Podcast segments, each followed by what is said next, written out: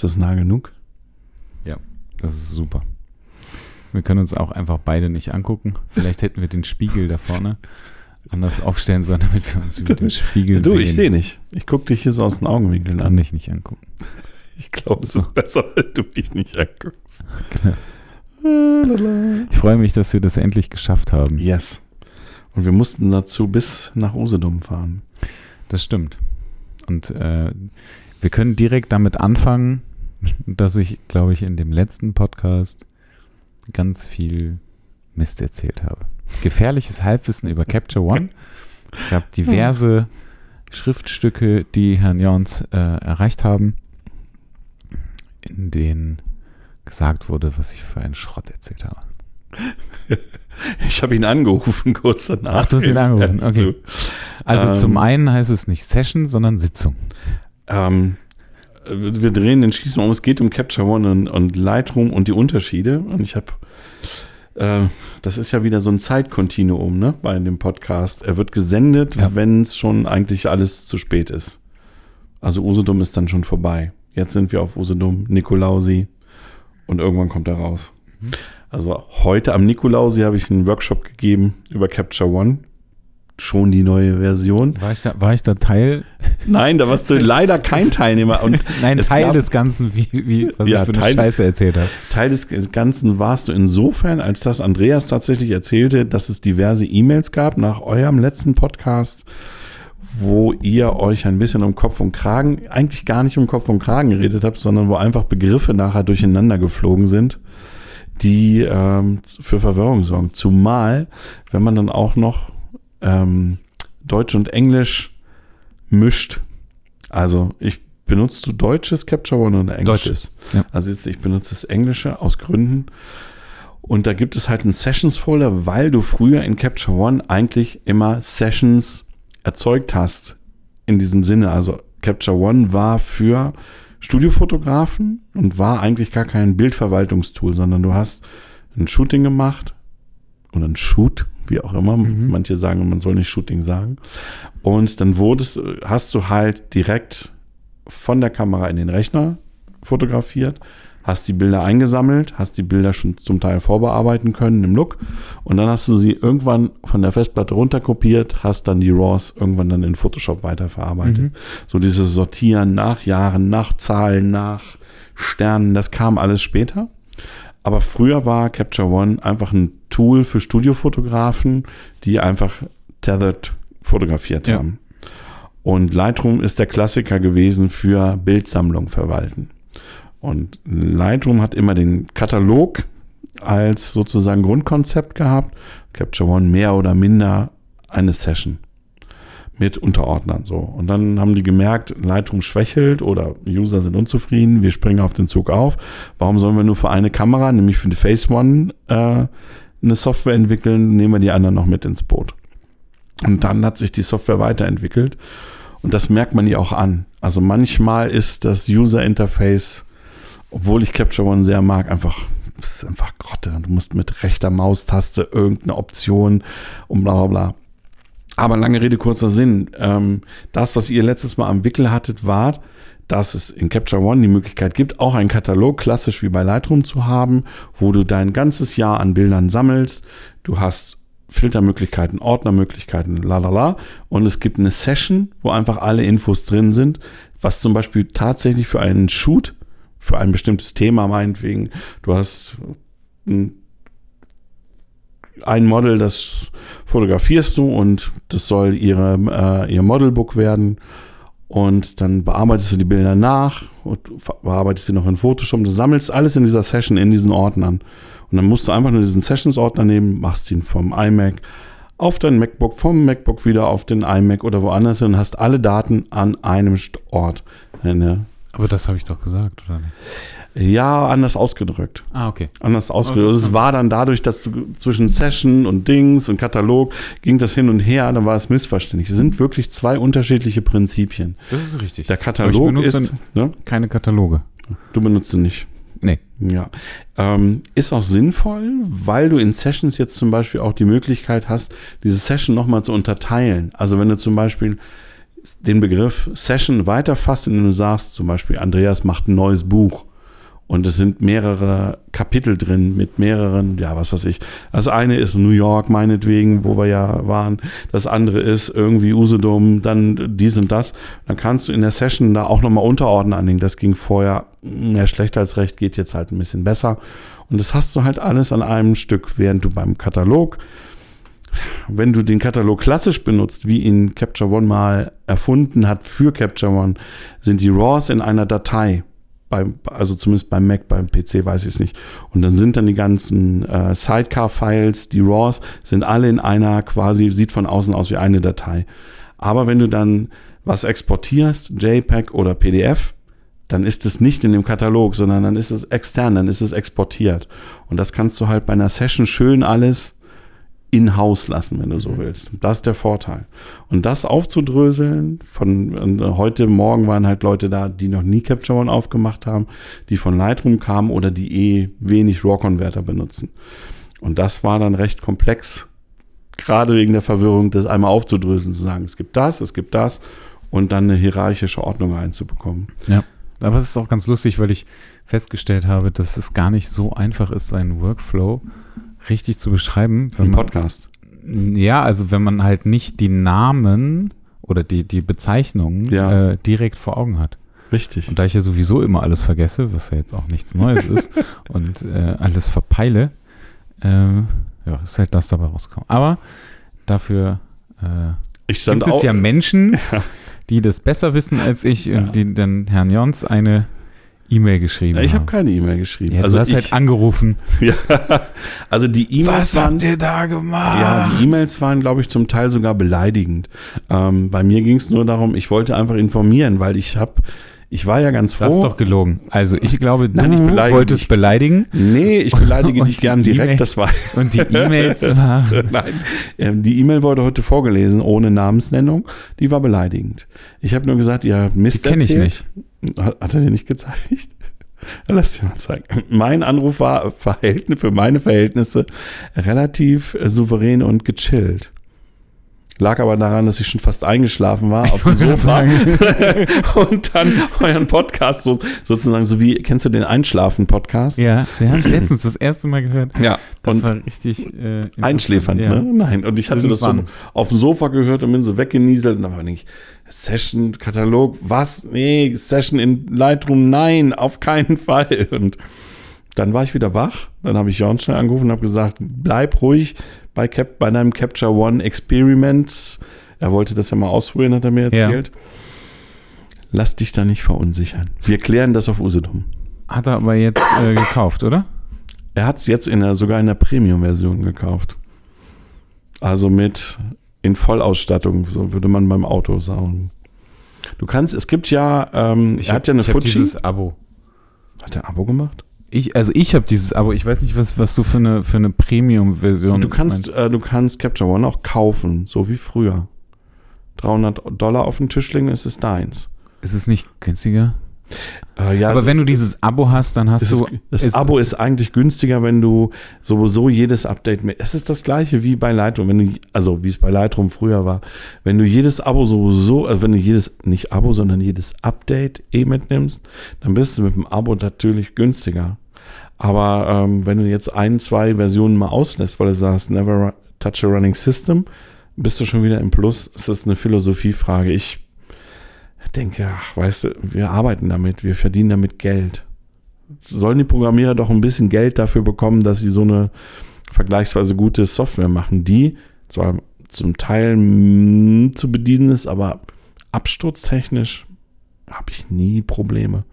Sie ist so stabil, eigentlich, ja. Da gebe ich auch gerne ein paar Euro für aus, wenn das so bleibt. Sehe ich auch so. Und die haben das Einzige, auch, was hm? ich echt schade finde, ist, ähm, dass es das noch nicht fürs iPad gibt. Da habe ich vorhin mit Timo drüber gesprochen. Er sagte, oh ja, wenn die was fürs iPad machen würden. Ich, ich glaube, also wahrscheinlich wird es kommen, weil das Leute wollen. Ich finde es nicht nötig. Ja, aber also als ich ähm, letztens im, äh, auf Fuerteventura war, habe ich Fotos gemacht und habe die direkt äh, aufs iPad gezogen, also die RAWs und in Lightroom geöffnet, einfach Look drüber geknallt, also waren halt keine Shootingbilder, ähm, einfach ein Look drüber geknallt, fertig. Das ist halt schon geil. Also das muss ich auch sagen. Mist, meine Stimme macht schon schlapp. Du kannst ja weiter Bier Was trinken. bei Lightroom, diese, diese Cloud-Geschichten sind super. Aber ich bin so ein, so ein Farbnerd, weißt du, ich, äh, dann musstest du doppelt, ich hasse Bilder doppelt anfassen. Verstehe ich. Und äh, Lightroom, dieses Mobile ist noch nicht das komplette Lightroom. Das Classic ist, hat halt noch ein paar Sachen mehr drauf. Und wenn du jetzt sagst, ach weißt du, ich will, äh, ich hätte es auch, ich hätte es auch in JPEG fotografieren können, ich will da gar nicht viel dran machen. Für Hobby ist es super. Aber wenn du wirklich, äh, weißt du auch, wenn da was Kommerzielles hintersteckt, kommst du damit nicht weit. Und Capture One ist, kannst du drehen und wenden, wie du willst, was eigentlich für Profis, ist jetzt nicht schlimm, wenn es jemand aus Lust und Laune auch für sein Hobby benutzt, aber es ist ein Programm für Profis. Und meistens stehen da zwei 30 Zoll Monitore äh, am Set daneben und du schießt direkt in den Rechner und dann sitzt da so ein Honk wie ich, der schon mal einen Look vorbereitet hat, damit der Art Director sagen kann, das sieht toll aus. Dafür ist Capture One gedacht. Und diesen Workflow zu haben vom, ich gehe im Studio, ich schieße das runter, äh, ich nehme die Festplatte, fahre nach Hause, kopiere es auf den Rechner, bearbeite es, schick's dem Kunden, mache ihm kleine Previews, große Previews, alles automatisch zum Schluss, rotzt das raus, hm, schneiden, äh, schieb das raus, pack es zu PickDrop, lass den Kunden auswählen, krieg von PickDrop die Info zurück, pack's in Capture One, die Auswahl wird übernommen, fertig ist die Laube. Und dann geht's in Photoshop weiter. Das ist in Lightroom, es, ich würde sagen, Lightroom ist mehr so für die Masse. Leute, die sagen, ich, hey, ich kann auf dem iPad Exposure, also Belichtung schon einstellen, Kontrast schon verändern, Bang Bang, mehr mache ich eh nicht. Ich mache keine Farbkorrektur, ich mache einen kleinen Look drauf, so ein bisschen Retro, fertig ist die Laube. Super. Aber du kennst es ja selber, die Ansprüche sind halt andere. Ja, ja, klar. Und ähm, dafür braucht man dann halt auch das Tool. Das ist hilft ja, hilft ja nichts. Das ist sehr nerdig, was wir hier besprechen. Ne? Ja, ich, ich glaube, das wird auch der nerdigste, der nerdigste Talk Ja, ever. ich bin schuld. Und dabei bin ich heute gerade eigentlich inspiriert von äh, jemandem, den ihr ja auch schon hatte, Tregi, was der heute erzählt hat bei so einem, bei seinem Ja. Vortrag. Da sitzt du da im Publikum und denkst, du, du benutzt Fotografie ja, also ich, ich benutze ja Fotografie fast nur kommerziell. Es hat immer, wenn ich auf den Auslöser drücke, ist da immer irgendwas dahinter. Sei es, kann ja auch mal was ganz Normales wie ein Bewerbungsfoto sein oder ein Ja. Foto für die Webseite, aber es steht immer ein kommerzieller Sinn dahinter. Oder es ist eine Setcard-Erweiterung oder, oder, oder. Und ähm, also eigentlich eine Kommerzschlampe, wie ich vorhin zu Timo sagte. Und der Tregi macht so kunstvolle Sachen und erzählt Geschichten, die einen berühren, die einen nachdenken lassen. Da kommt man sich schon so ein bisschen komisch vor. Wenn man so denkt, wow, was macht der da vorne? Wie krass ist das? Ja, das stimmt. Also es hat mich richtig beeindruckt. Nochmal ein Gruß an den Herrn. Das war richtig beeindruckend. Und naja, also von daher sind wir ja beide, du bist ja auch oft kommerziell unterwegs. Es ist einfach dann, um das zu entnörden mal, es ist einfach, wenn du einen Nagel in die Wand hauen willst, brauchst du einen Hammer. Du brauchst dann nicht mit einer Zange anfangen. Das macht irgendwie keinen Sinn. Das war jetzt unnördig dazu gesprochen. Das stimmt. Die große Frage ist ja, die äh, wahrscheinlich hier am Ende drüber stehen wird, warum ist Retusche wichtig?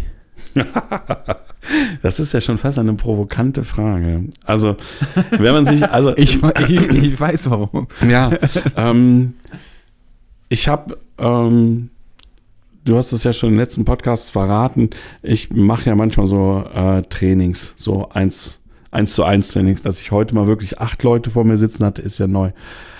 Und ich hatte, ähm, habe eine ganz fleißige Schülerin, der habe ich eine Aufgabe gegeben. Ich habe für eine Webseite äh, Personal Trainer, äh, der hat, der ist neu in in die ähm, in dieses Gym gekommen und der wurde fotografiert. Und der hatte jetzt nicht seinen besten Tag. Der kam irgendwie, ist aus Bamberg gekommen am Tag vorher. Der ist so ein Ironman-Typ, der ist gelaufen und der war fertig. Also der sah fertig aus, der war so ein bisschen, der hatte auch einen Vollbart, der war so ein bisschen ungepflegt und irgendwie sah so ein bisschen zerlumpt aus. Aber das Wie ich gerade. Nein, nein, das ist nicht zerlumpt aus. Ne? Und ähm, dann hatte ich ihr als Hausaufgabe gegeben, äh, Retusche he- für Mann ist ja eigentlich ein bisschen einfacher als für Frauen, einfach weil die Standards einfach andere sind. Es, da werden Falten eher toleriert jetzt im kommerziellen Bereich, ne? Nicht jetzt im Kunstbereich. Und ähm, ich habe dann sozusagen sie den Bart stutzen lassen, dann so ein bisschen Hautunreiten so angeglättet. Die Haare waren so ein bisschen zauselig, weil Herrn Make-up war nicht. Also haben wir sozusagen in den Photoshop frisiert, in den Photoshop barbiert. Und dann habe ich das der Chefin von, äh, von dem Gym geschickt und habe gesagt, hier ist es okay so. Und sie so, der sieht ja aus wie ein Model. Aber es war trotzdem er. Also wir haben jetzt nicht irgendwas krass verflüssigt oder Sachen gemacht, die einfach alle Regler nach rechts gedreht, sondern wir haben ihn so aussehen lassen, als ob er einen ausgeschlafenen guten Tag hatte und beim Friseur war. Weil wir machen Bauchentscheidungen. Ein Interessent guckt auf die Webseite, sieht den Trainer und der sieht, und das ist für einen Personal Trainer wichtig, ist er gepflegt, sieht er gut, gut im Sinne von, sieht er einfach, du willst ja nicht Fresh irgend aus. ja, sieht sieht fresh aus, so aus, du willst ja nicht mir irgend was so beibringen kann, ja, so will, willst ja irgendwie, das ist jetzt, und da können jetzt, äh, da kriegt wahrscheinlich Jorns Mails, dass wir beide oberflächlich sind, aber das ist nun mal, es geht um Kommerz, es geht Ich wollte gerade sagen, es, ist ja, es, sind ja es ist, Jobs. Es und ist Commercial. Ja. Und äh, du musst äh, zusehen, dass er einfach gut aussieht. Und am besten schaffst du das, dass jeder sagt, Mensch, ein geiles Foto von dem. Dass da noch eine halbe Stunde Post-Production beisteckt. Das interessiert keinen. Also, Ja. wenn du es gut machst. Und dafür ist Retusche wichtig. Es ist für den ersten Eindruck, wir Menschen entscheiden, finde ich gut, finde ich nicht gut, nicht nach zehn Minuten darüber sprechen, sondern im Blink. Also, da gibt es auch ein Buch, das heißt Blink, deswegen kam ich drauf. Also, Intuition ist, du guckst auf das Bild und du weißt in einer Zehntelsekunde, ich mag das Bild von dem Typen, ich finde den Typen sympathisch oder nicht. Und wenn meine Oma ihn angeguckt hätte mit dem Zauselbart, den er vorher hatte, hätte sie gesagt, da gehe ich nicht hin, der ist ungepflegt. Was ja nicht war, aber es kommt auf dem Bild so rüber. Die Realität ist eine andere, wenn du jemandem gegenüber sitzt oder wenn du kurz ein Bild siehst. Und das Bild muss passen. Dafür ist ein Beispiel, warum Retusche wichtig ist. Bei den anderen Sachen, jetzt brauche ich wieder ein, eine Anmoderation, ein Wort, Bei ein welchen, Pass. bei welchen anderen Sachen meinst du denn? Die Bewegung war jetzt, für Pornofilme war das jetzt nicht getan. Das hat zum Glück niemand Es, gesehen. es, es war eine komische Bewegung. Aber du Das wolltest so- es ja nochmal thematisieren. Ja, bei Pornofilmen kenne ich mich nur bei Musik aus, aber das erzähle ich ein andermal dir Ach, das privat. kannst du doch auch nochmal erzählen. was du alles sonst noch. Sag mal, wie bist du eigentlich äh, zur Retusche gekommen? Also, äh, man muss ja mal dazu sagen.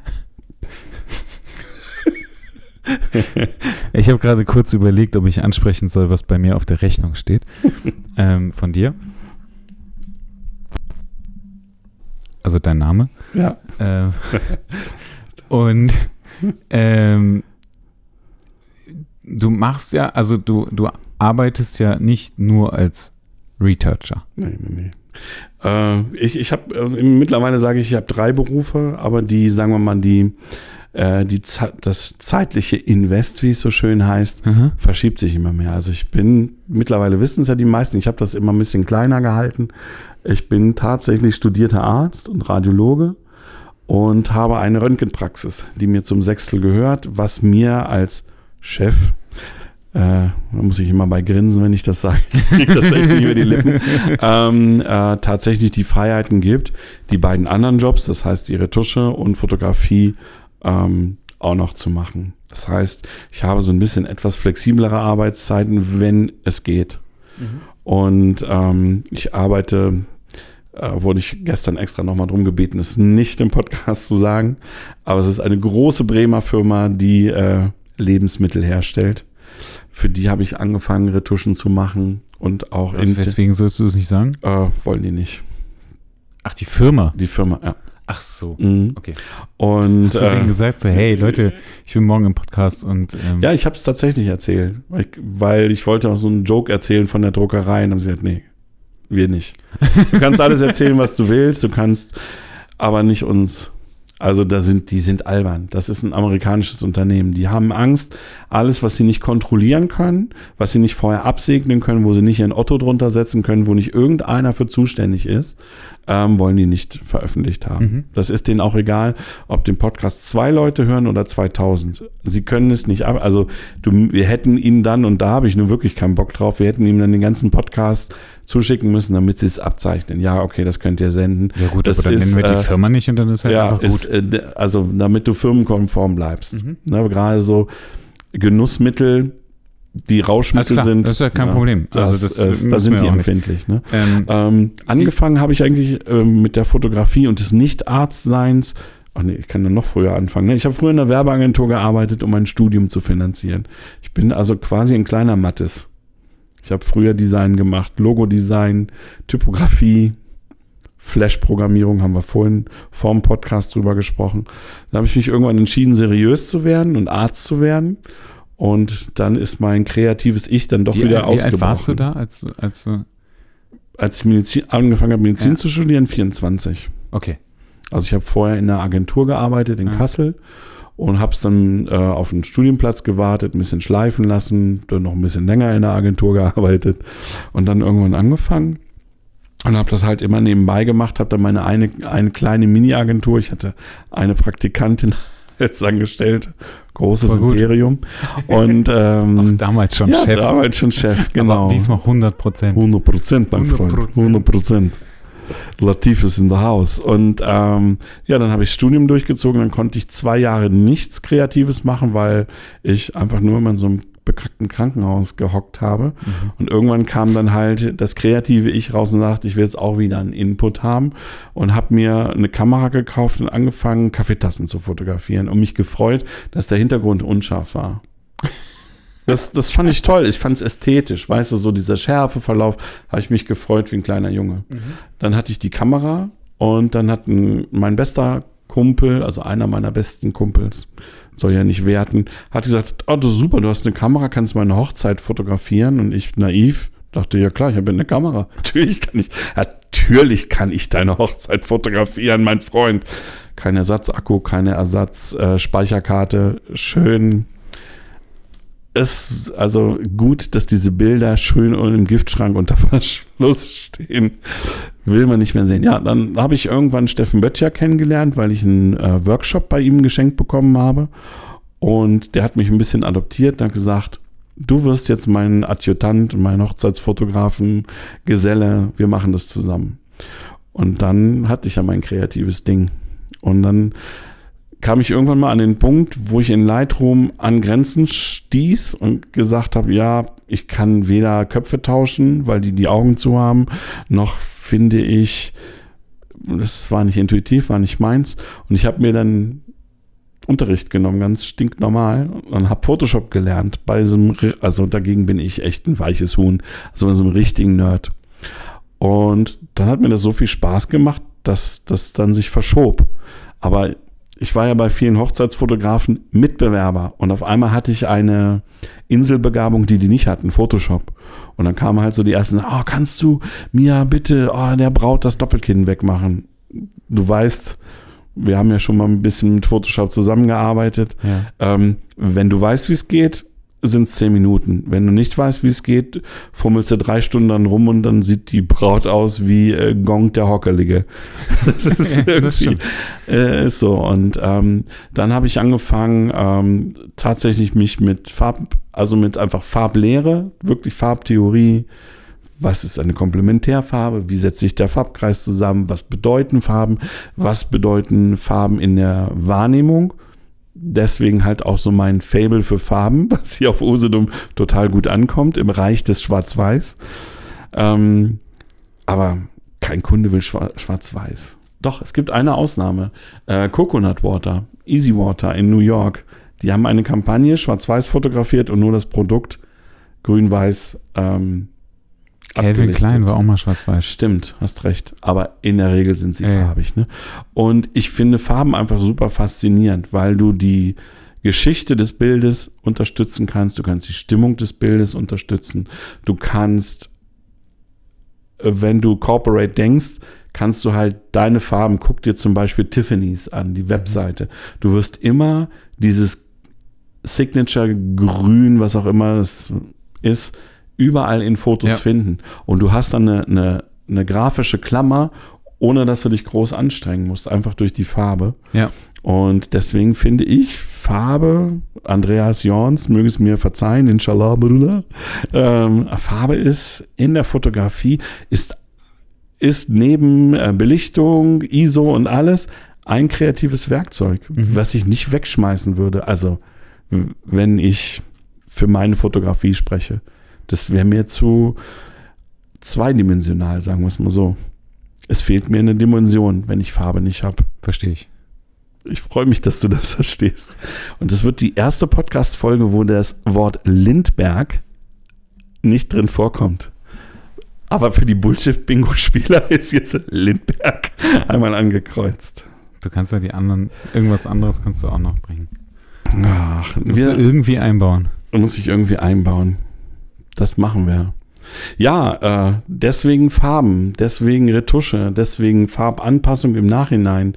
Ich meine, cine, cineastische Looks haben mich halt schon immer so, wenn man mal Kino anders guckt, also Kino analysiert und Farbsprachen analysiert, hilft einem das ja auch in seiner eigenen Fotografie.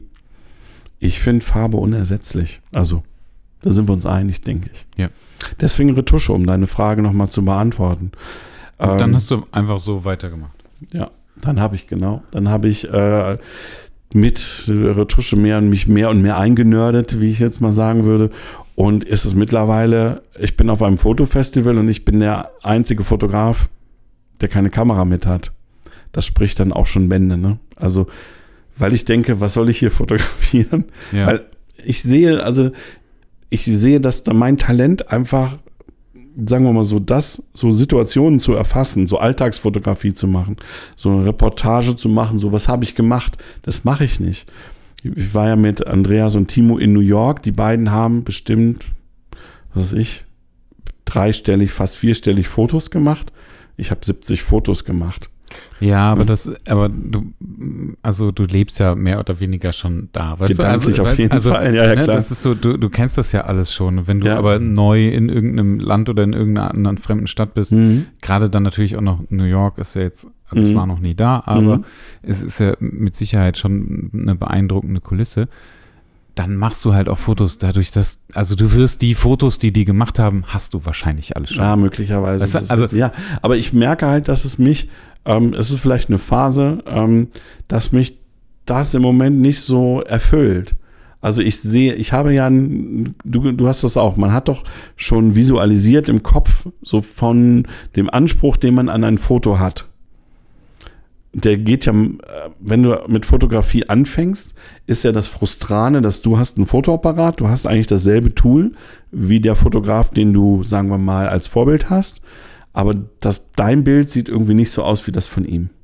Und du kommst immer Schritt für Schritt, langsam lernst immer mehr. Du lernst Licht sehen, du lernst verstehen, worauf es ankommt, Perspektivwechsel und so weiter und wirst besser.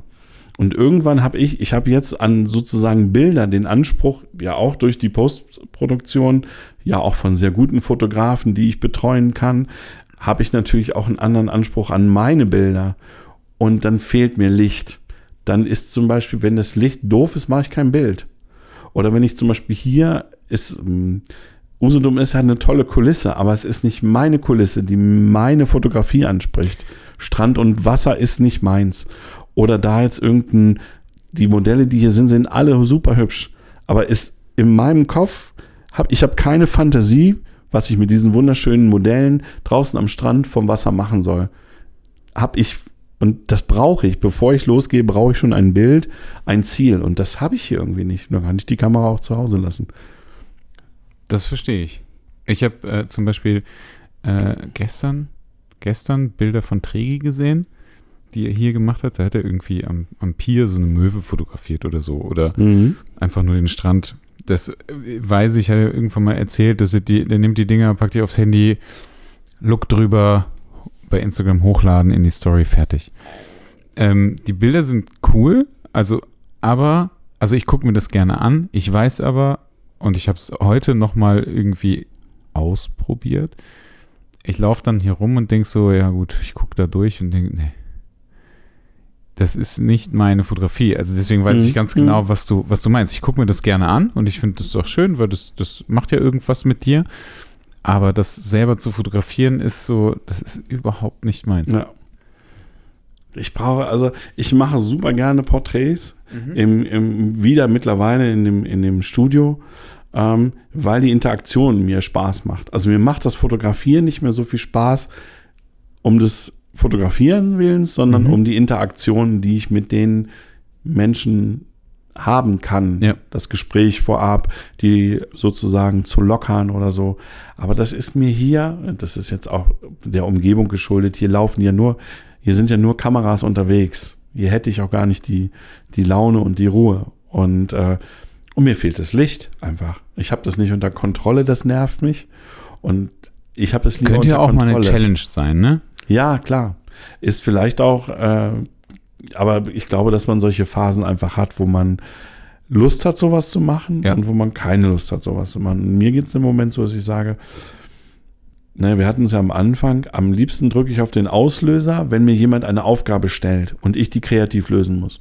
Ein Schauspieler sagt hier, ich möchte möglichst markant rüberkommen, ich möchte möglichst cool aussehen, ich möchte diese Rolle haben, ich möchte eher diesen Charakter äh, Tough Guy haben. Also dann zu sich zu überlegen, welches Licht nehme ich, wie setze ich den in Szene, in, welchem Winkel fotografiere ich den. Das liegt mir mehr als im Moment so Art reportagig zu sein, Ja. diese Stimmung auf Usedom einzufangen, weil die Stimmung kann ich nur so nehmen, wie sie da ist und sie ist im Moment ja eher grau, trüb, melancholisch, zumindest heute.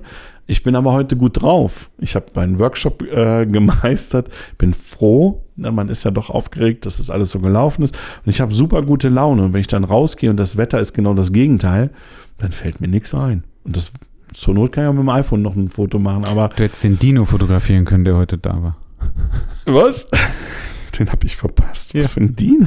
Diese, kennst du nicht diese, diese Dino-Kostüme mit diesem Riesenkopf, die Mhm. dann so Ach so, Trampolin- mit so kurzen irgend- Armen. irgend- äh, genau, und so ist irgendjemand an, am Strand da so rumgelaufen. Das Ja. war sehr lustig. Verrückt. Wir haben uns ganz schön ausgepowert schon vor, vor dem Podcast. Ich merke gerade so, Das stimmt, ich bin aber mega entspannt, sitze hier im Stuhl und denke so, ich was, was könnte man. Interessantes erzählen? Ne? Das- ja, das ist, aber das ist, äh, wenn, wenn du, also du musst ja morgen noch einen Vortrag halten Mhm. und ich glaube, das ist viel, viel einfacher, wenn man Bilder hat. Ja, da gerade bei Also Photoshop da- und Retusche. Also ne? genau, Mhm. da halt noch was zu, zu ja, erzählen. ja, Ne? Wenn man halt gar nichts sieht, ist es so, äh, ist es wirklich schwierig. ja, ja. ja, für alle, die nicht auf Usedom sind, ne, die, die ja auch den Podcast hören, und äh, wir sind ja dann sozusagen, gestern ist heute schon morgen, oder wie geht dieser Spruch? Ganz genau. Also, ähm, ja, mein Vortrag, da freue ich mich tatsächlich drauf, ähm, weil ich ihn morgen nochmal komplett neu schreiben muss, weil ich glaube, er ist zu nerdig. Und Tregi hat mich irgendwie inspiriert, mehr nochmal über emotionale Sachen zu sprechen. Das klingt jetzt ein bisschen komisch, weil ich ja eigentlich immer so Nerd-Vorträge habe. Aber ich versuche morgen tatsächlich den Leuten hier die Emotionalität von Farben näher zu bringen. Mhm. Das ist mein erster Teil. Der zweite Teil äh, werde ich von einem Hamburger Fotografen äh, seine äh, Capture One Presets ähm, wie Verschenken. Re-engineeren und dann verschenken. Tatsächlich werde ich die, also ich werde sozusagen meine Photoshop-Datei verschenken. Ich werde sie nicht verschenken. Ich werde für 5 Euro nehmen und für jeden, der mir 5 Euro gibt, die gebe ich Trägi für diese Photoshop-Datei als Download. Muss ich mit Andreas noch reden, weiß er noch nichts von. Und ich verschenke eine Stunde Retusche und die Stunde das Geld, also ich halbiere den Preis, damit auch die Leute hier was von haben, also meinen normalen Preis und die andere Hälfte schenke ich Trägi. Und ich verschenke 10 Stunden Retusche. Das werde ich morgen auch noch erzählen. Und dann werde ich noch Cool, dann kannst du ja was für mich retuschieren. ja, kannst du für einen Fuffi kaufen. Ist für einen guten Zweck. Die Ja, Profil ich nehme einfach die zehn Stunden. Ja, und, das wäre geil. und wenn, ich, wenn ich dann wieder was für Douglas machen muss, Ja. dann schicke ich Ja, diese. du, ich habe hier, ein paar- ich hab hier ein paar richtig ätzende Dateien. Du hast gesagt, Hälfte des Preises, alles klar. Aber selbst Produkte. das würde ich machen. Ja, Produkte. ich habe äh, für ähm, einen Mitbewerber von Douglas äh, was ganz Mieses retuschiert. Ähm, kann man sich eigentlich auch nicht vorstellen. Also Fotografin geht mit Sachen in ein fremdes Land. Ich muss es umschreiben, Ja, ja, ja, um keinen gut. zu dissen. Ähm, geht in ein fremdes Land, aufwendig, muss die Sachen mitnehmen, fotografiert die, kommt zurück, sagt die Firma, ja, aber wir haben andere Labels.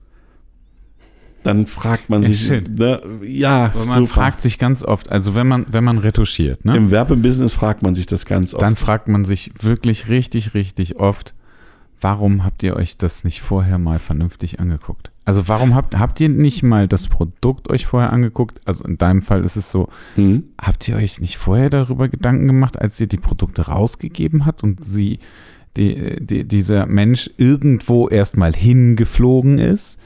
Ähm, und sonst fragt man sich auch ganz oft, okay, habt ihr euch die Produkte vorher mal angeguckt? Habt ihr die irgendwann, also seid ihr mal auf die Idee gekommen, das vielleicht einmal ganz kurz mit einem Lappen sauber zu machen oder einem Staubtuch oder irgendwas, anstatt dass nachher eine halbe Stunde pro Produkt einfach nochmal extra bezahlt werden muss, um das sauber zu machen? Ja.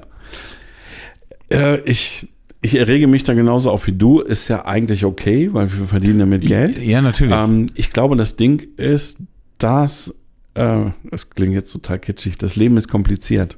Das heißt, die Leute, die für so ein Budget verantwortlich sind, die haben was, was ich studiert, aber sind vielleicht gar keine Fotografen. Sondern ja, aber du die hast ja sind, trotzdem Fotografen, die das Ja. fotografieren. Ja, ja. Aber die sind meistens, die werden ja auch nur gebrieft. Es ist ja sozusagen diese Kette des, ähm, wie soll ich es ausdrücken, die, die äh, einzelnen Posten und je größer eine Firma ist, desto krasser ist es, ähm, weil ja immer alles von oben nach unten und nochmal von unten nach oben muss. Und in dieser Entscheidungsprozesskette unglaublich viel verloren geht. Und dann ist dann irgendwann, ja, wir müssen das jetzt raushauen, das, wir haben das Budget jetzt dafür, das muss raus. Und dann zwei Wochen später heißt es ja, unsere Labels haben sich geändert. Oder auf einmal ist im Weltgeschehen irgendwas passiert, das passt nicht mehr. Ja. Ähm, mir sind allerdings die Jobs lieber nicht, was zu reparieren, sondern was zu verbessern. Das macht dir auch mehr Spaß, oder? Klar.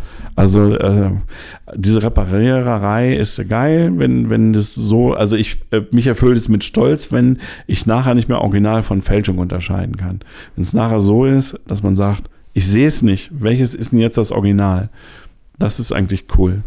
Ähm, aber mir sind eigentlich Veredelungen lieber als ähm, sozusagen aus Scheiße Bonbons machen.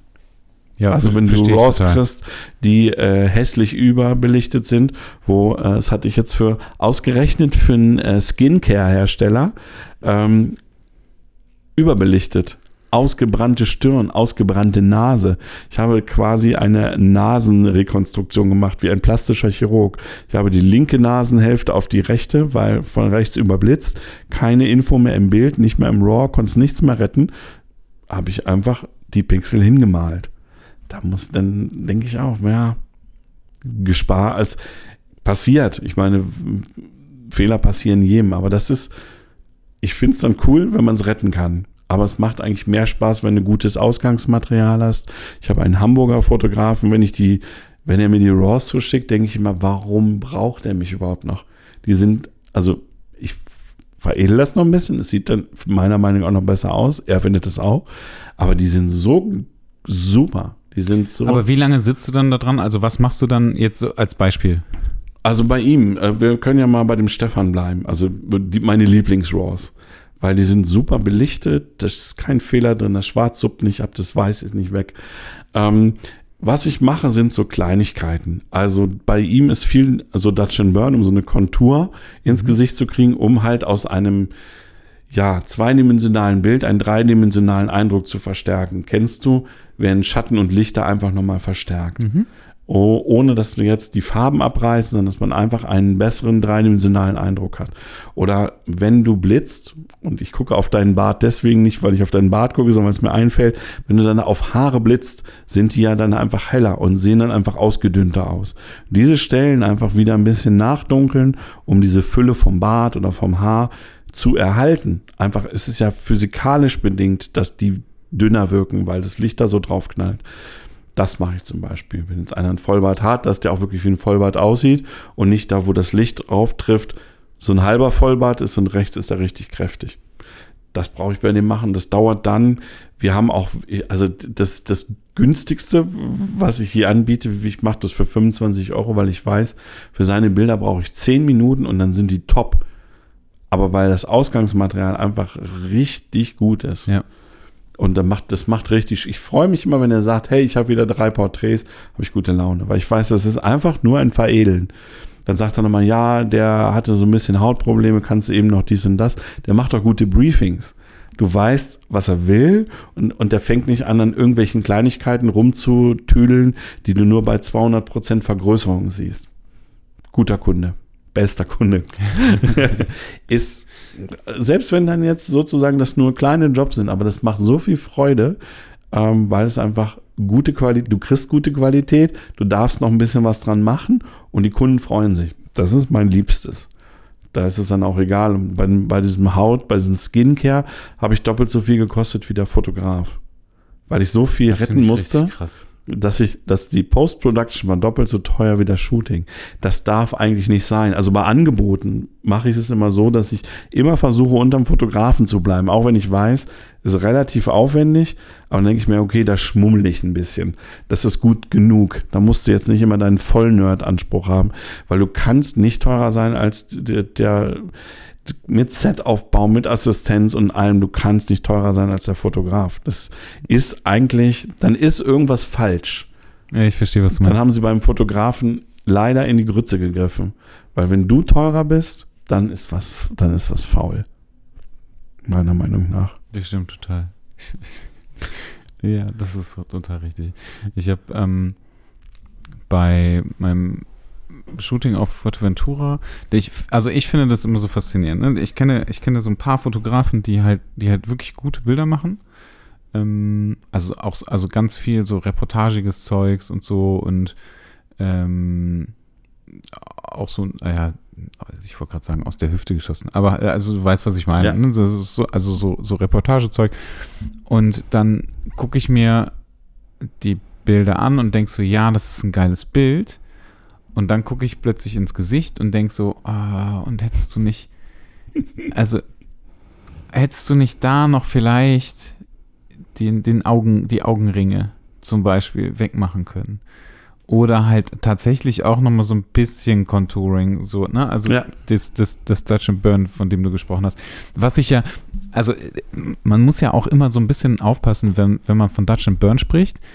Mh, mm, dann denken alle immer sofort, oh mein Gott, das sieht nachher aus wie Plastik, das mhm. Gesicht. Das ist ja nicht das, was du machst. Nee. Ne, sondern das ist, also in deinem Fall ist es ja wirklich so, ähm, ich erinnere mich an den Vortrag von letztem Jahr, da hast du so ein paar Sachen gezeigt und das war für ganz viele, glaube ich, so ein Aha-Moment, ähm, das Vorher-Nachher-Bild, ja. ähm, was, wo sich gar nicht viel getan hat, also an sich, an der die Retusche, da war nicht, da ist nicht viel passiert, aber du hast einfach diese komplette Person, also du hast das Licht komplett einfach verändert. Mhm, genau. Und das ist, das finde ich so krass, weil ich denke mir halt, wenn ich, wenn ich jemanden fotografiere, der zum Beispiel Augenringe hat und ich mache die Augenringe weg, nur die Augenringe, mehr passiert ja nicht, das wertet dieses Bild schon so viel mehr auf. Hast du recht. Ähm, um, also wahrscheinlich wird Andreas E-Mails bekommen oder du. Ähm, nee, ich bekomme keine E-Mails, da bin so. ich ganz froh drüber. ich kriege deine Andreas. Also diese, diese, ähm, ich finde, also Augenringe wegmachen immer, immer sozusagen, sagen wir mal so, bis zu einem bestimmten Grad. Ich lasse sozusagen noch einen Hauchring da, weil das, ja, jetzt kommt das äh, strapazierte Wort, authentischer wirkt. Es muss natürlich noch so ein bisschen sein, ich sehe ganz oft, und das ist ein Anfängerfehler, man gibt den Menschen dieses Dutch and Burn Tool und dann fangen die an, diesen Übergang von Jochbein und Auge, also da, wo die Ringe sind, ist ja das Jochbein hier, bisschen Anatomie hilft übrigens sehr beim Retuschieren. Ähm, wenn das dann zu äh, homogen ist, mhm. dann verändert sich die Dimension, die Dimension. Das heißt, die Augenhöhle kommt nach vorne. Mhm. Wenn du zu viel Licht drauf gibst, dadurch ja. entsteht, also der Augenring entsteht durch die Durchblutung. Und dann hast du ja noch den Schatten vom Oberlid sozusagen, also vom, äh, jetzt fällt mir das deutsche Wort nicht ein, Orbitar, das ist die Augenhöhle, ne, genau. Augenhöhle oben, macht, Licht kommt von oben, macht einen Schatten unterm Auge, logischerweise den aufhellen und ein bisschen die Augenringe, ja. Aber wenn du es zu sehr machst und musst mal darauf achten, wenn jetzt einer sagt, hi, hier ist meine erste Retusche, ich hätte gerne mal Feedback in irgendwelchen Retuscheforen, dann siehst du, dass der Hauptfehler bei Augenretusche ist, dass sie alles wegnehmen. Also dann sehen die einfach, dann hast du Glubschauge Japaner. War aber ein Deutscher. Das sieht nicht aus. Ähm, von daher aber dieses Minimum, genau das, was du sagst, 20 Prozent weniger Augenring macht ihn frischer, ihn oder sie, macht das Foto wertiger. Die Kritiker, die uns jetzt sozusagen Photoshop so, sagen wir mal, ich will nicht sagen verabschieden. Ja, die Photoshop nicht gerne mögen oder nicht nutzen mögen. Äh, die werden sagen, ja, aber es ändert ja nichts an dem, am Inhalt des Bildes. Ich sage immer, für Hobby und für Kunst und für, ich habe meine Freundin fotografiert, aber die freut sich auch, wenn du, kann ich aus eigener Erfahrung sagen, die Augenringe etwas abmilderst. Aber es geht darum, um kommerzielle Fotografie und dann macht es einfach Sinn, Sachen, die einfach physikalisch fast nicht möglich sind, mit dem Fotoapparat zu schaffen. Die schaffst du in der Postproduktion. Wenn du zu viel machst, sieht es halt Müll aus. Ja. Und deswegen sind meine Änderungen marginal, aber wenn du ein Vorher-Nachher hast, sagst du, ja, das hat's gebracht. Aber du siehst nicht, ach hier, das ist ja ge-calvinized, ge gefotoshoppt, mhm. sondern tolles Porträt. Und wir reden nicht von Inhalt. Inhalt kann ich nicht ändern. Wenn Modell und Fotograf sich nicht verstehen, das Model guckt, der oder das Model guckt wie ein Hirsch bei Aufblendlicht, guckt es wie ein Hirsch bei Aufblendlicht. Egal wie gut meine Hautretusche ist, ist der Ausdruck Käse, ist das Bild Käse, Klar. Christus nicht gerettet. Einige sagen, ja, kannst du dem so ein bisschen Artdirektoren, die nicht wissen, was Photoshop ist, sagen, kannst du den ein bisschen edgier oder auch ein bisschen freundlicher gucken lassen in Photoshop? Die Antwort ist immer nein, weil 120 Gesichtsmuskeln kannst du nicht retuschieren. Muss, die muss, Mimik ist einfach, wie sie ist. Das muss man wissen. Ich, ich habe mal ja. Porträts gemacht für, ja. für, für eine Präsentation von Mitarbeitern. Und da war ähm, eine Kollegin, die sich nicht gerne auf Fotos gesehen hat. Und dann muss ich der, muss ich die Mundwinkel so hochziehen. Das, Weißt, weißt du was? Das sieht in den meisten Fällen so unglaublich Weißt du, die Augen. Ja, aber du musst, du ja, musst dir überlegen, ja. du hast mir, ich kann mich daran erinnern, als ich bei dir gewesen bin, ja. war, war, das fand ich, äh, fand ich super interessant. Hast du gesagt, okay, wofür ist das Bild? Ja. Ist es für Instagram? Ist es für deine Webseite? Ist es für ein äh, 18 äh, Eintel Poster oder sowas? Ja. Wenn es für Instagram ist, dann guckst du es dir auch einfach nur in der Größe an. Also du ja. guckst dir es einmal zum Retuschieren an, einmal zum in der Größe, was halt dann passiert.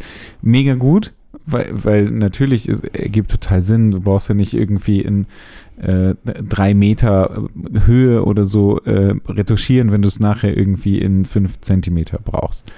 Und das Bild war halt einfach super klein in dieser Präsentation. Ah, okay. ja, weißt du, es war halt ja, nicht irgendwie riesengroß, wirklich klein. dann habe ich, hab ich die so einfach so hochgezogen und dachte so, ja gut, das, das hilft einfach. Ja. Was war super lustig. Ähm, jetzt muss ich lernen, es ist äh, dieses, dieses ähm, Mundwinkel nach oben ziehen. Ähm, als ich so, ähm, ich habe ein Gruppenbild gemacht bei Hochzeits so was jeder Hochzeitsfotograf, sagen wir mal so, die einen machen es ganz gerne, aber die meisten sagen, ey, das ist Waste of Time. Ja. Ich mache eine Reportage, ich will sehen, dass die Leute glücklich sind und meistens hat niemand Spaß am Gruppenbild. Die, die drauf sind, nicht und die, äh, der, der es machen muss, auch nicht es ist zwar ganz so cool, weil dann siehst, wer alles da war, deswegen mache ich das auch. Ich fange jetzt nicht an zu diskutieren. Also ich fotografiere kaum noch Hochzeiten, aber habe ich kaum, mhm. habe ich nicht diskutiert. Aber ein äh, Braut, nee, es war ja Vater des Bräutigam, der ging mir so auf die mhm. Glocken, dass ich, und der guckte auf jedem Bild, weil er ja auch extra mies gucken wollte, weil er mir den Job hart machen wollte. Weißt ich habe alles gemacht, Clownsnase aufgesetzt. Ich habe ganze Programm, alle waren am Lachen und er hatte immer diesen Clint Eastwood Blick aus aus äh, aus einem richtigen Eastwood Western und hat immer so geguckt. Und weil er mich so genervt hat, habe ich dann im Nachgang, habe ich auch mit Verflüssigen ihm so ein Joker-Grinsen gemacht. dass man, das war, also man, ich hoffe, die Braut hört das jetzt nicht und guckt, jetzt gucken alle meine, meine Brautpaare in ihrem Hochzeitsbuch nach. Ob, ob, ob ihr Vater das Joker-Face hat. Weil der stand auch in der zweiten Reihe. Es waren halt, glaube ich, 80 Gäste. Und es ist ein DIN A3-Buch ungefähr, die Größe so knapp DIN A3. Mhm. Und der ist relativ klein drauf, aber da habe ich gedacht, diese Fußnote, dieses kleine Initialchen setzt der Retoucher jetzt in das Bild. Und ich habe ihm wirklich so ein Joker-Grinsen gemacht, also wirklich richtig übertrieben. Das so, okay. Richtig übertrieben. Also die Mundwinkel berühren fast die Ohren. das ist wirklich, ist aber ich habe, da kannst du mal sehen, wie sich das die Leute anschauen. Also ich hätte das gesehen und ich glaube, jeder, der das Bild etwas länger anguckt, ja, und vor allem sich selber, ne? Also und vor allen Dingen sich das, selber. Das kommt ja auch noch dazu. Da kam nie hier, sag mal, äh, das geht, also das geht jetzt aber nicht. Es ist auch super unprofessionell. Also es ist wirklich. Aber äh, es ist auch super lustig. Hast ja. du es mal bei einem Job gemacht? nee, das, ist so ein krasses Ding nicht. Ich habe halt wirklich, also von, von früher habe ich so Leute gehabt, die haben halt irgendwelche irgendwelche Sachen, irgendwelche Jobs gemacht für irgendwas und dann ähm, aus Spaß irgendwie hm. ihre, ihre Gesichter da reingesetzt oder so. Okay, ja. Und äh, weil das irgendwie am Anfang hieß, hä, das ist ganz klein und dann kam aber der Kunde nachher doch auf die Idee, das so eine 18 Eitel irgendwie drucken zu lassen und auf einmal pranken diese ja, zwei geil. Gesichter, also es ist halt wirklich genau so passiert und auf einmal waren halt diese beiden Gesichter von diesen, von diesen alten Kollegen irgendwie da zu sehen, die du vorher wirklich nicht gesehen hast, weil es einfach zu klein war. Das ist so lustig. Also ist auch super doof, ne? Also ja, ich habe das ähm also jetzt erzählt Opa vom Krieg, weil das ist eine sehr alte Geschichte. Äh, wir haben äh, für damals, als es so mit, mit Webdesign anfing, ähm, haben Gab's da schon Farbfernsehen? Was? Da gab es schon Farbfernsehen, weil es, es gab ja schon das äh, Interweb. und da haben wir für eine, äh, das war damals äh, zwecks Anti-Bashing, sage ich nicht, in welcher Stadt das war. Es war für die Stadtsparkasse der Stadt, wo ich gearbeitet habe. Und äh, die haben unglaublich schlechte Porträts angeliefert. Ich habe damals in einer äh, Mediaagentur gearbeitet, die hauptsächlich Print, aber so langsam auch Webdesign gemacht hat. Und wir haben dann halt ähm, dann die Bilder gescannt damals noch, und analog, gescannt richtig mit dem Trommelscanner. Und der Scan-Operator, und die waren auch richtig nervig, die haben den Preis runtergegangen. Es war also ein richtig mhm. doofer Job. Und der äh, Grafiker und der Scan-Operator haben dann den, den Leuten irgendwie äh, Hackfresse 1, Hackfresse 2 als, als Namen gegeben. Also Hackfresse 1 JPEG, Hackfresse 2 JPEG. Und dann haben wir die, die Webseite in, äh, in der Beta-Version hochgestellt, also noch nicht public, und haben dem Kunden einen Link geschickt. Er soll bitte mal gucken, ähm, wie, ob das, ob das so okay ist. Von der Anordnung, wie die, wie die, äh, wie die, ähm, sag's mal, ne, wie das so von der Aufteilung her kommt, bla bla bla. Und ähm, deswegen, es war zur frühen Zeit des Internets.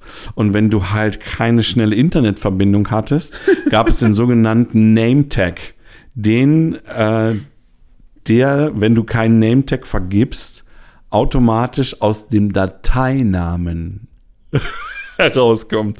Und wenn das Bild noch lädt, steht der Nametag da, wo das Bild steht. Und es stand dann Hackfresse 1, Hackfresse 2. Wir haben den Job nicht zu Ende gemacht. Nur so als Pointe. Und der Programmierer war leider auch nicht mehr bei uns. Aber ähm, das, ne, also muss man mal vorsichtig mit sein. Und deswegen bin ich da vielleicht, das war in der Anfangszeit meiner Agenturzeit, äh, da habe ich gedacht, okay, solche Witze sollte man nicht mal. Ich habe ich hab so einen Witz noch gemacht und den habe ich äh, in 5000 Flyern bezahlt.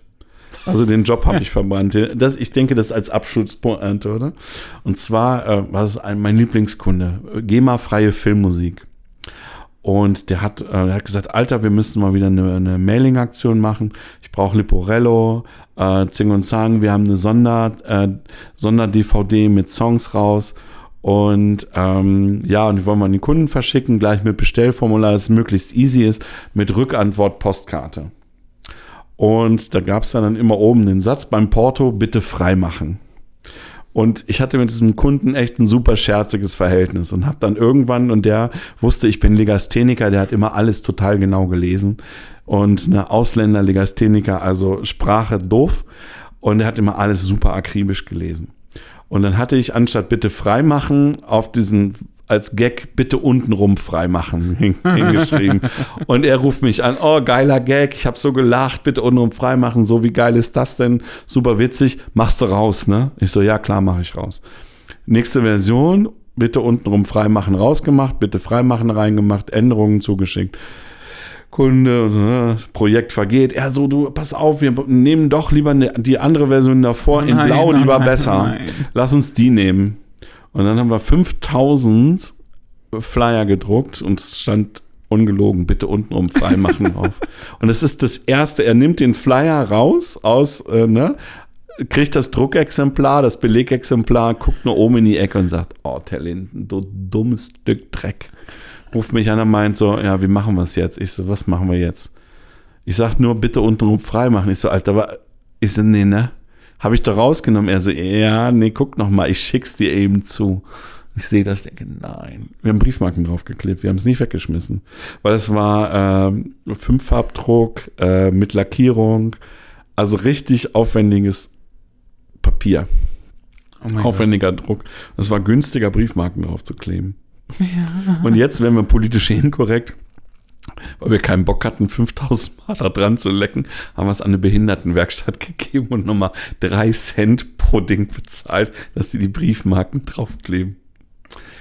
Und äh, ich hatte diesen Job so gut kalkuliert, ich wollte davon in Urlaub fahren. Das war alles weg. Wir haben das Porto geteilt, ne? netter Kunde. Aber ja, das war der Abschluss. Deswegen, Leute, wenn ihr mal kommerziell arbeitet, lasst solche Gags, ey.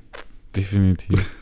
Was war so die, die äh, längste Retusche, die du mal gemacht hast? Ein Tag für ein Bild. Acht Stunden für einen Friseur.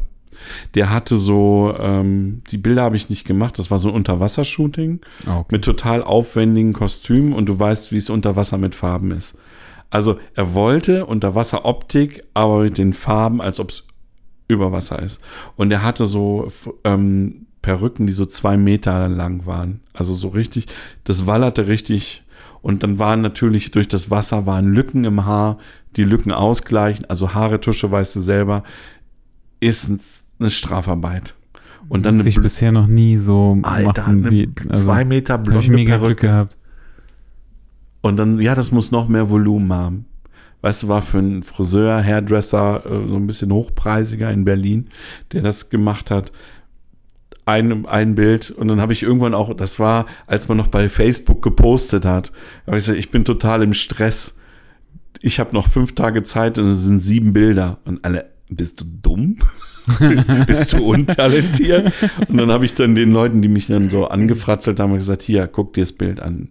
Und alle haben nur, also die auch Ahnung davon haben, haben alle gesagt, oh mein Gott, oh mein Gott, mach das nicht, das ist ja schrecklich. Das war recht aufwendig. Aber hast du das, hast du das vorab irgendwie kalkuliert oder also? Ja, ich habe, ähm, er hat mir von einer Idee erzählt und er meint, es muss so aussehen. Also es, es soll unter Wasser sein, diese Wallerkleider sollen sein, die Haare sollen wallern, das und das. Und der Art Director hat auch gesagt, Alter, das wird richtig ekelhaft. Fotograf unter Wasser, Licht unter Wasser, Ausleuchten unter Wasser, die, das Make-up unter Wasser, zum Teil war das dann weg. Dann hatten die so künstliche Wimpern, die fehlten völlig, die habe ich nachgezeichnet. Also im Prinzip habe ich, hab ich dann zum Teil Sachen einfach von Hand und ich habe in Kunst eine 4 Minus gehabt. Also das ist mein zeichnerisches Können damals gewesen. Äh, ich habe Sachen komplett nachgezeichnet. War ein Tag pro Bild. Krass. Und er wollte auch, das war dann auch so ein Pedant, und die mussten auch, die wurden auch richtig groß gedruckt, ne? Also so in, in lebensecht, also zwei Meter hoch. Mhm. Und auf so einem komischen Alu-Dibond und äh, aber du kannst es dann, du kennst das. Du musst dann zwischendurch was anderes machen, weil du sonst einen an die Marmel kriegst. Ich finde es total, also ich finde es tatsächlich extrem anstrengend zu retuschieren. Ich hatte, also mein, und das ist so, das war zu einer Zeit, wo ich, ähm, ich habe jetzt so eine Technik, die habe ich dir ja auch gezeigt. Ich drehe das Bild immer so, dass ich eigentlich immer nur eine Handbewegung mache, wie beim Winken, ja. wie die, als ob die Queen winkt. Also wirklich die, wo Sehnen für gebaut sind. Ja. Diese Richtung. Und das habe ich damals noch nicht gemacht. Und der Unterarm, der brannte wie Hölle an dem Tag. Ja, also. Boah. Richtig fies. Ja, aber man lernt dazu. Und das machst du dann nicht nochmal. Das gibt's dann weiter. Ja, ja. ja ich habe ich hab dann irgendwann mit ähm, einem Kollegen gesprochen, habe gesagt, Alter, der hat das ähm, auch schon mal so ein aufwendiges Ding. Da habe ich gesagt, sag mal, fällt hier nicht der Arm ab? Und er so, ja, du machst das falsch. Ich so, du weißt doch gar nicht, wie ich das mache. Also ja, ich weiß aber, dass du es falsch machst. Weil also es kann nur, du kannst es nur falsch machen, weil sonst hast du solche Schmerzen nicht. Und dann meinte er, dreh dir doch das Bild. Ich so, wie dreh mir das Bild? Also ich habe wirklich den Kopf gedreht. Weißt du, ich habe so äh, dann quer geguckt, wenn ich was so. ich kenne das total gut. Das ja. Also und bist du dann, und dann sagt er, und weißt du, wie das Bild wieder gerade kriegst? Escape. Und ja, wenn ihr, ja, wenn ihr diesen Escape, du hattest das auch, das ne? wenn ihr einer oh diesen Escape-Trick zeigt, und, und weißt du, wie ich mich freue, dass beim 16 Zoll MacBook die Escape-Taste zurückkommt, genau aus diesem Ach, Grund. Ja, stimmt. Eine physikalische Escape-Taste. Stimmt. Das ist der Hammer. Wie kann man sich über, da muss man schon sehr Nerd sein, ne? wenn man sich darüber freut. Ich habe mich mega gefreut, als du mir das gesagt hast. Das, ich habe mich damals, also ich, ich kann mich daran erinnern, als ich das erste, also als Rotate, also R drücken in Photoshop, mhm. ähm, ist äh, rotieren, das Bild rotieren, die komplette Bildfläche wird rotiert, ähm, ändert aber, ist aber nur zur Ansicht und wenn man Escape nachher wieder drückt, ist es wieder richtig. Und ich fand diese Funktion, diese Rotate-Funktion, fand ich schon richtig geil, weil, äh, wie du halt schon sagst, ne, diese Handbewegung mhm. zum, vom, zum Malen ist halt ähm, mega gut, wenn du das, wenn du das immer gleich machst. Also wenn, wenn du das, wenn, wenn du dich nicht irgendwie den Arm so hoch und dann ja. so versuchst, das zu malen. Und dann dachte ich immer so, oh fuck, es muss doch irgend, also es muss doch irgendwas geben, damit ich nicht immer wieder da hoch in das Feld und dann will ich, muss ich da eine Null eingeben, damit das wieder okay ist. Ich bin aber auch nie auf die Idee gekommen, Escape zu drücken. Steht auch nirgends. Ja. Steht auch nirgends. Das ist das richtig ist so mies. Ja. Das ist richtig mies. Hast du, ähm, ich kenne so ein paar äh, Retoucher, die mh, mm, grundsätzlich ihr Geld damit verdienen. Aber warte mal, ich höre so einen Brummen. Jetzt wieder weg. Super. Äh, die ihr Geld damit verdienen, die aber nichts zeigen dürfen von dem, was sie machen. Ist es bei dir auch ist so? naheliegend. Ja, also ein paar Sachen. Also ich habe. Erklär mal, warum das naheliegend ist. Äh, ja, naheliegend ist natürlich. Ähm, also andersrum gesagt, ich retuschiere ein Porträt und danach sieht das Porträt besser aus. Punkt. Unzulänglichkeiten, die jeder Mensch hat, werden einfach für kommerzielle Zwecke wegretuschiert und gut ist. Ähm, Vorher-Nachher-Bilder macht halt, A, erstens macht sie Magie kaputt für den Fotografen, weil der Fotograf liefert das Endresultat ab und alle sagen, sauber fotografiert. Du hast natürlich, es ist eine Teamleistung und am Ende kommt was Gutes bei raus.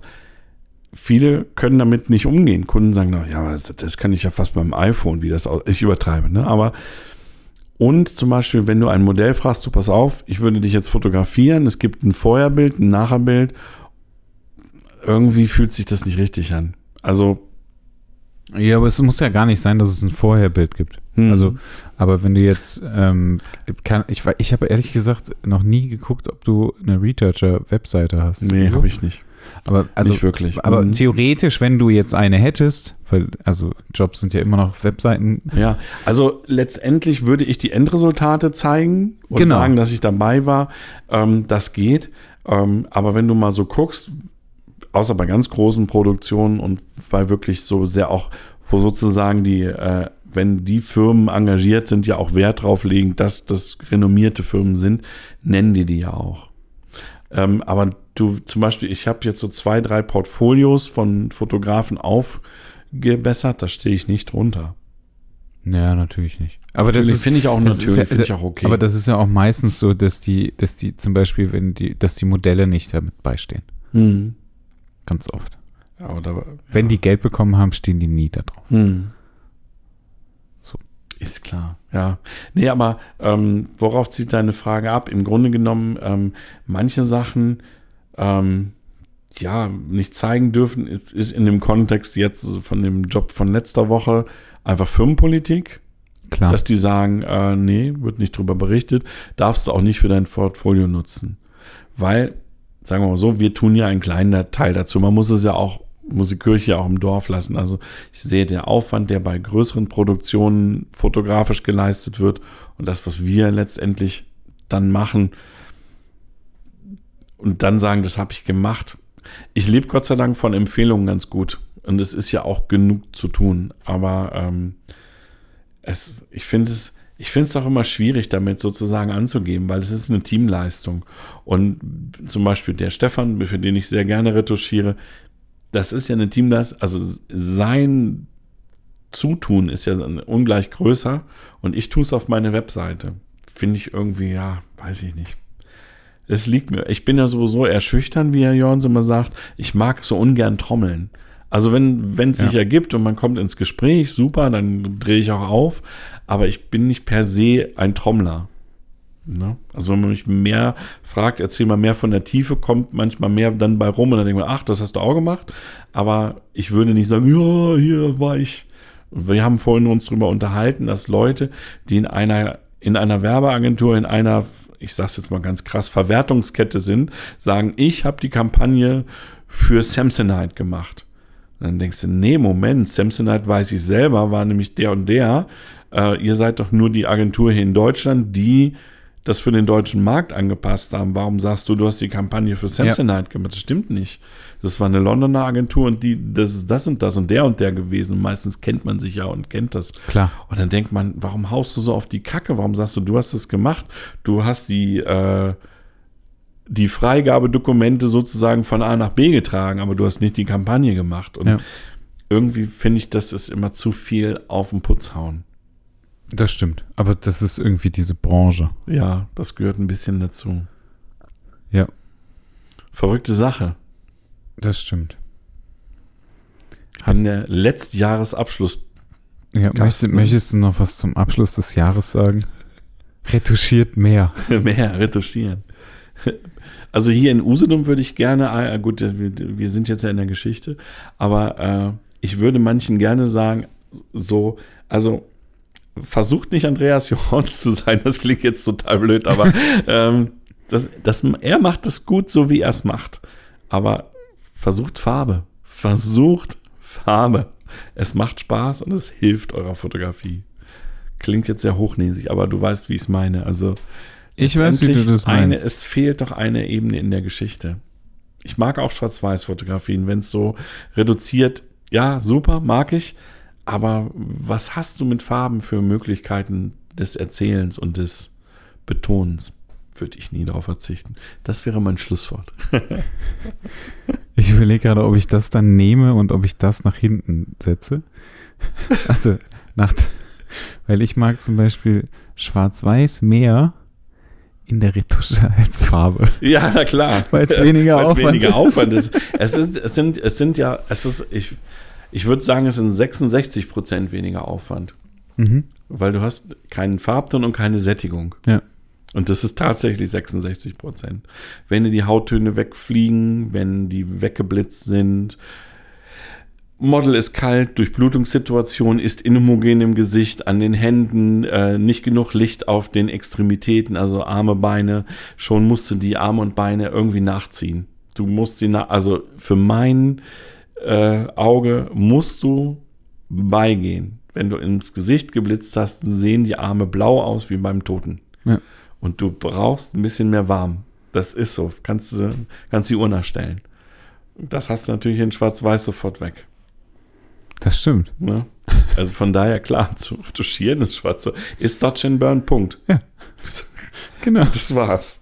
Schönen Tag, schönen Weg. Ja. Ja. Okay, es sind es noch mehr als, noch mehr als 66 Prozent. Das stimmt. Wei Weißabgleich. Ja, doch. Stimmt. Du hast recht. Es wäre jetzt total lustig, wenn ich äh, die Folge doch erst nächstes Jahr hochlade. Um zu verwirren. Ja, genau. Aber ich, äh, wir, wir können ja jetzt noch allen, allen Zuhörern ein, äh, warte mal, ist Weihnachten? Oh, das ist sogar vor Weihnachten. Weihnachten ist in 20 Tagen. Oh, nee, Quatsch, in 18. Wahnsinn. Das stimmt. Aber Bedeutet für mich, in 19 Tagen bin ich schon wieder auf der anderen Seite des Ozeans. echt? Ja. Vom 25. bis zum 4. bin ich wieder in Brooklyn. Denk an euch. Schön. Komm mit. Zimmer ist frei. Fünf, was? 25? 25.12. bis 4.1. Ja, es geht nicht. Das ist Verpflichtung. Ne? Ja, Verpflichtung. Also frohe Weihnachten, guten Rutsch, falls du es dieses Jahr noch sendest. Und sonst äh, schönes 2020. Ganz genau. Herzlichen Dank, Josh. It was a pleasure. Tschüss.